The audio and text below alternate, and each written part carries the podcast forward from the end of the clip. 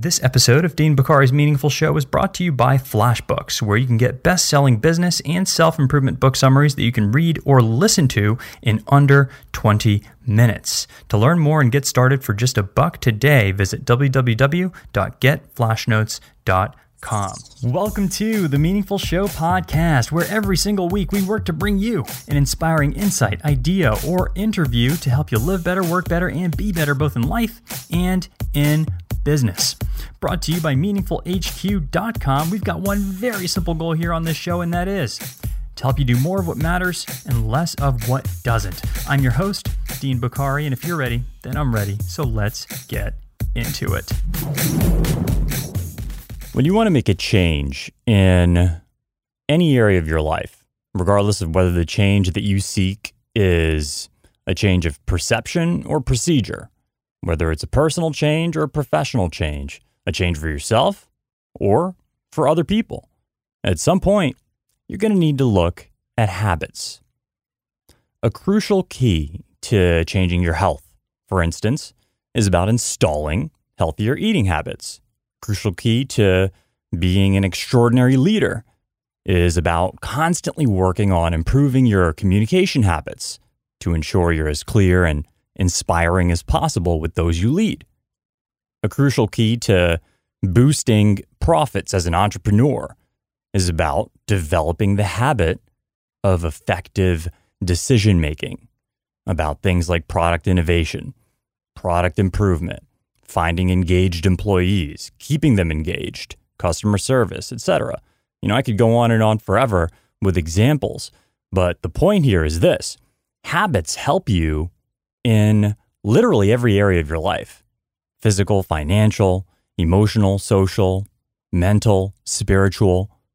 If you want to improve or maintain any of these areas of your life, habits are going to play a role. We got to involve habits. Now, here's the thing most people don't know how to form habits and make them stick over the long term.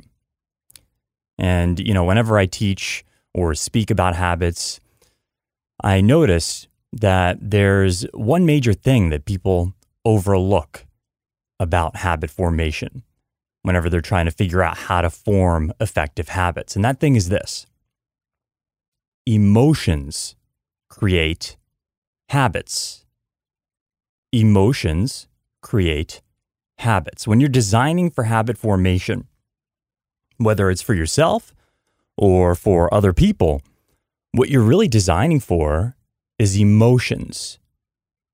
So when you log on to Instagram, for instance, and upload a picture, right, you're given the option to use like this wide set of filters to beautify your photo, to make it look pretty and to do so quickly and to do so easily. You know, you pick the one that you like best, whatever filter, and maybe tweak the picture a little bit, and then boom, you now feel like you're sharing this beautiful work of art with the world, right? And this creates a positive feeling, prompting your brain to release dopamine, which makes you want to use the app again. And then you share this picture, this beautiful post with the world, and people start responding with likes and comments and this and that. And then this too generates this positive feeling, prompting your brain to release more dopamine, which makes you want to use the app even more. So, this makes you want to keep coming back, and this quickly develops the habit of you using this app, Instagram, right? Can you see how quickly things can become habits? If you hand somebody who's never had a phone before, you give them a, a smartphone, or you give them an iPhone, I mean, they're not going to want to put it down, right? Wow, you can message people, you can call people, you can get onto the internet, you can look stuff up, you can play games, you can do all sorts of crazy stuff, right? And it's just all, it's a piece of glass and you touch the screen and boom, right? It's, there's so many emotional triggers being fired off. Imagine a caveman giving a caveman a phone. He's never going to want to put it down. He's going to be like, this is magic. This is incredible. And so that's how you create habits instantly. You can create a habit within a matter of a day. It's, it's, it's, there's research now that supports this by BJ Fogg. He writes about it in his book, Tiny Habits. And, you know, this idea that I just talked about of Instagram, right? Uploading your picture, the dopamine hit, and then that instantly creating a habit. The most popular social media apps are designed just like this as habit forming products. And each of them is built by weaving in the principle that emotions create habits. And this framework, it applies to habits you want to develop as well, regardless of what area of your life that habit might relate to exercise, money, meditation, reading, flossing, punctuality, social interactions, whatever. The list is infinite. Now, I mentioned a moment ago that you can create a habit quickly if you involve emotion. And you might have heard that it takes like 21 days to form a habit. And I used to believe this as well, but it turns out that is actually a myth. Right? There's a range of variables that play a role in your ability to form new habits. And in fact, some habits can form within, again, as little as one day. And how? Through strong positive emotion.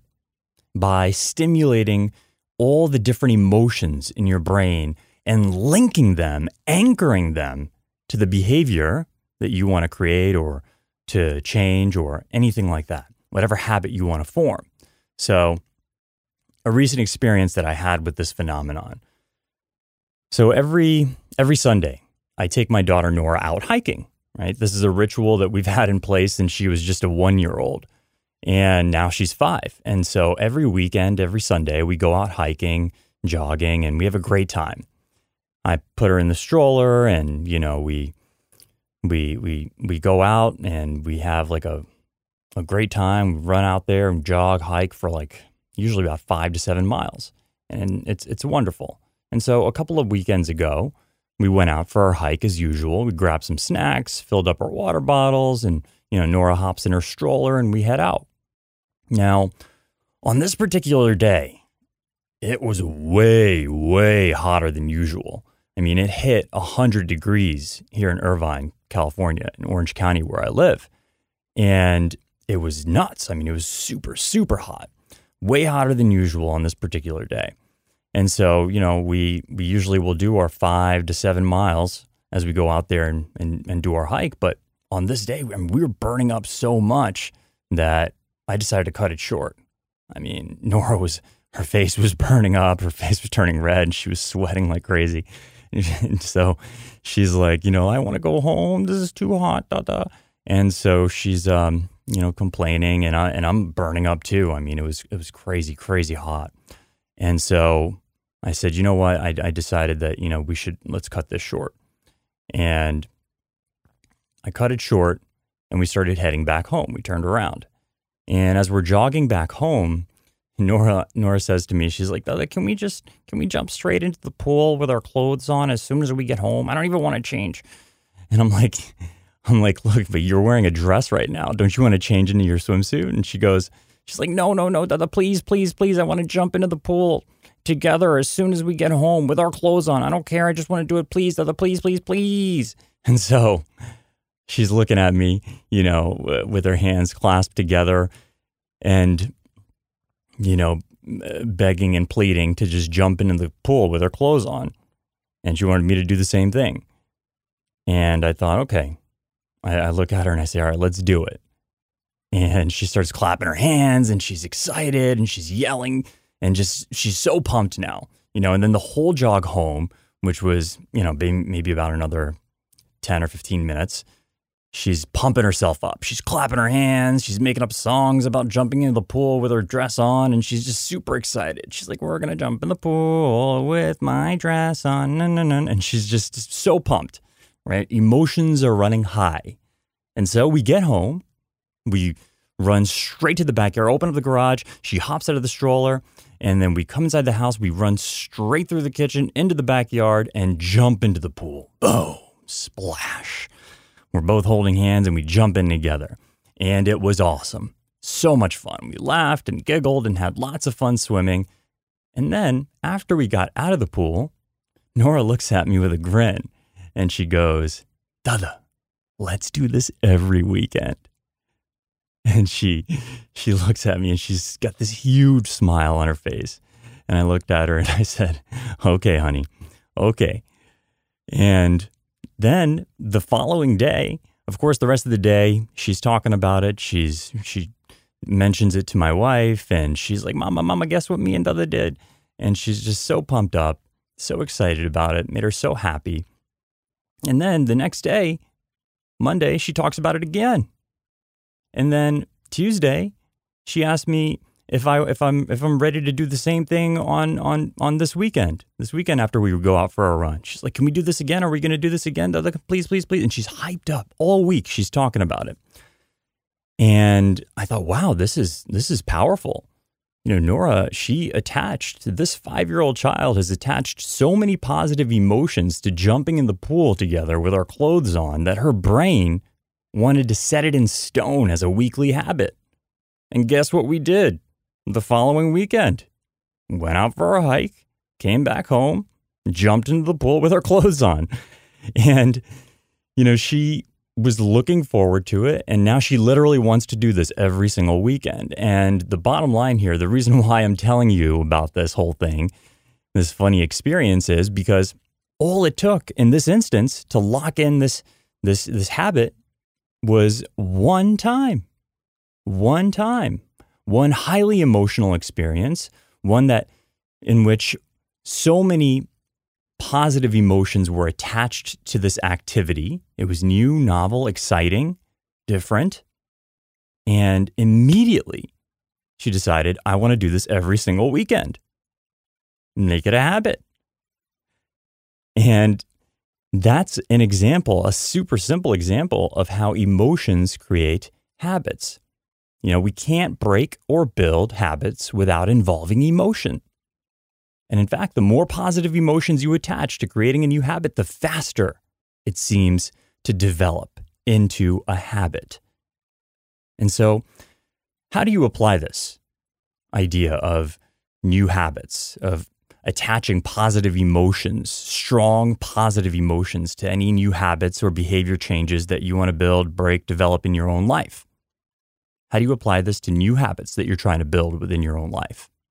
Well, the first thing to do, of course, is to decide if you haven't already what kind of behavior it is that you want to develop into a habit.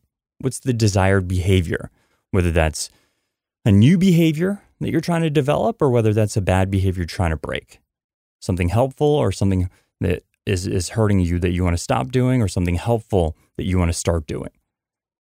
Now, you've got this behavior in mind. Now, one crucial key to setting this into stone as a habit is to attach positive emotions to it. Make it emotionally charged. Make it as emotionally charged as possible. The way I like to think of it is as a table, right? With with a strong with with four strong legs right? Each of those legs that's holding up the table is a positive powerful emotional charge each leg on that table. And if, if, if one of the legs is missing right in terms of your positive emotion that you attach to it then the table's going to be lopsided. If two legs are missing table's going to fall to the ground and so the same thing happens with our habits. Your habits are the tabletop. Your positive, powerful emotions you attach to it to hold that habit up and keep it sturdy, keep it strong. Those are the positive emotions, the legs on that table. And so attach as many of them as you can to hold up that table, make it strong, keep that habit up. Because again, emotions create habits, and this is a very often overlooked thing. Right? So, for example, something more practical, working out, exercising, that's a huge habit that a lot of people have that, eh, that they write down, a, a resolution people set in the beginning of a new year when they want to make a change in their lives or at any point in time. It's a, it's a, it's a habit that people want to develop and maintain. And one reason why a lot of people don't do it over the long run is because they don't have enough strong emotional ties to the behavior. So let's say you want to work out regularly. One way that I started doing this and was able to install this habit of exercising regularly, and I exercise every single day, was I went from when I was around this is over a decade ago when I started to really get into fitness, get into health. I wanted to change my life. I was out of shape and I needed to develop an exercise habit. And so, one thing that I did every time on my way to the gym, I would pump myself up in the car. Literally, I would pump myself up. I'd say, I'm going to crush it in my workout today. I'm going to have a phenomenal workout. And then I start thinking about that, envisioning it in my mind. Right? Those are emotional charges that I'm attaching to this habit of exercising. And I'm thinking about, okay, how great is it going to be?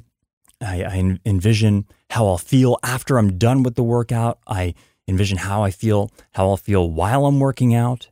I'll think about how big of a change I'll be able to make in my body, you know, physically speaking, over time. I'm thinking about that. And then as soon as I get out, I celebrate my myself for being able to, you know, have the discipline to work on myself, to improve myself, to transform my health and fitness.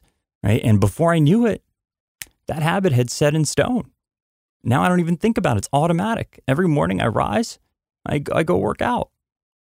So that is a very powerful way to change your habits is to anchor them with emotional charges and find as many as you can. And the more the better. The more positive emotions you can attach to a behavior that you want to develop or a behavior that you want to help somebody else develop, the better.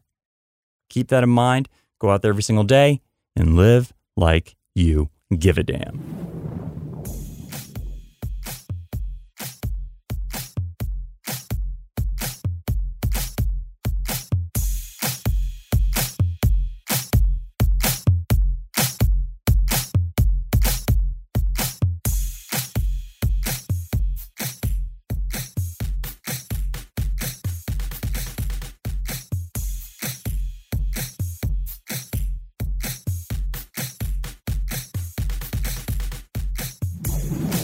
Yo, it's Dean. Listen, I hope you enjoyed this episode of the podcast. If you found this episode inspiring, or if anything else you've heard on the show has helped you or made an impact on your life in any way, I'd really appreciate it if you showed me a little love with a quick review over on iTunes or on whichever podcast platform you tune into the show on.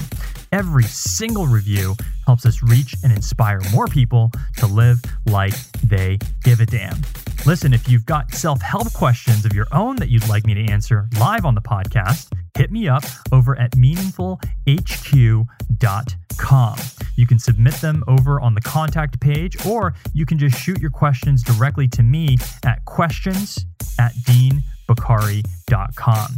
Thanks again so much for subscribing, sharing, and tuning into the show. I've said it before, I'll say it again. It's because of you and tens of thousands of other listeners from around the world tuning in every single week, week after week, day after day, that we are able to continue creating content to help you crush it and make an impact in your life and at work. So thank you for being part of this and continuing to share the podcast with your friends, your family, and anyone else you think it could help. Until next time, this is Dean Bokhari telling you to go out there every single day and live like you give a damn.